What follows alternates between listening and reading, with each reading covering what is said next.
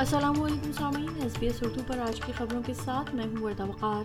سب سے پہلے اہم خبروں پر ایک نظر۔ وفاقی حکومت نے ایندھن کی کارکردگی کے معیارات کے مسودے کا اعلان کر دیا ہے۔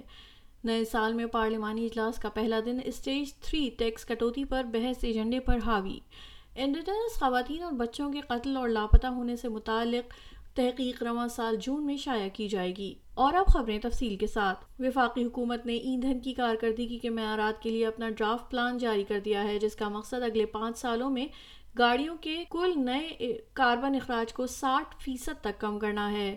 معیارات سپلائرز کو کم اور بغیر اخراج والی گاڑیاں درآمد کرنے پر مجبور کریں گے، جس سے آسٹریلیا بین الاقوامی مارکیٹ میں زیادہ مسابقت حاصل کر سکے گا۔ وزیر ٹرانسپورٹ کیتھرین کنگ کا کہنا ہے کہ یہ آسٹریلیا کو دوسرے ممالک جیسا کہ امریکہ کے برابر لانے کی کوششوں کا ایک حصہ ہے۔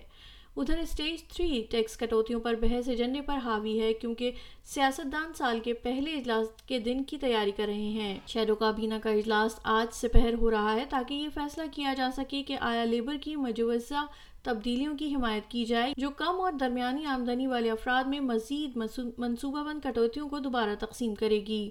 اصلاحات کا مستقبل غیر واضح ہے۔ اپوزیشن موریسن دور کے پیکج میں ترامیم کو ووٹروں کے اعتماد کی خلاف ورزی کا لیبل لگا رہی ہے۔ گرینز کی سینیٹر ڈورینڈا کاکس کا کہنا ہے کہ انڈیجنس خواتین اور بچوں کو لاپتہ اور قتل کرنے کے حوالے سے جو انکوائری کی گئی ہے وہ مستحکم ثبوت پیش کر رہی ہے، لیکن وہ حکام سے زیادہ تاؤ اور ممکنہ طور پر ایک رائل کمیشن دیکھنا چاہتی ہیں۔ تاریخی قومی انکوائری کو چالیس سے زیادہ گزارشات موصول ہوئی ہیں، جن میں فرسٹ نیشن کی خواتین اور بچوں کے خلاف تشدد کی غیر متناسب شرح کی تفصیل بیان کی گئی ہے۔ سامعین، اگر یہ خبر آپ کے لیے مشکل پیدا کرتی ہے تو آپ لائف لائن کو ایک تین ایک ایک ایک چار پر یا کڈس ہیلپ لائن کو ایک آٹھ صفر صفر پانچ پانچ ایک آٹھ صفر صفر پر کال کر سکتے ہیں۔ ایبوریجنل اور ٹورس اسٹریٹ آئی لینڈرز کے لیے تھرٹین یارن کے ذریعے ایک تین نو دو سات چھ پر کال کر کے خصوصی کرائسس سپورٹ دستیاب ہے۔ ایک پندرہ سالہ لڑکے کو شاپنگ سینٹر کے کار پارک میں کوئنسلینڈ کی ایک ستر سالہ خاتون کے اوپر جان لیوا حملے کے بعد عدالت کا سامنا کرنا پڑے گا۔ میڈیا رپورٹس میں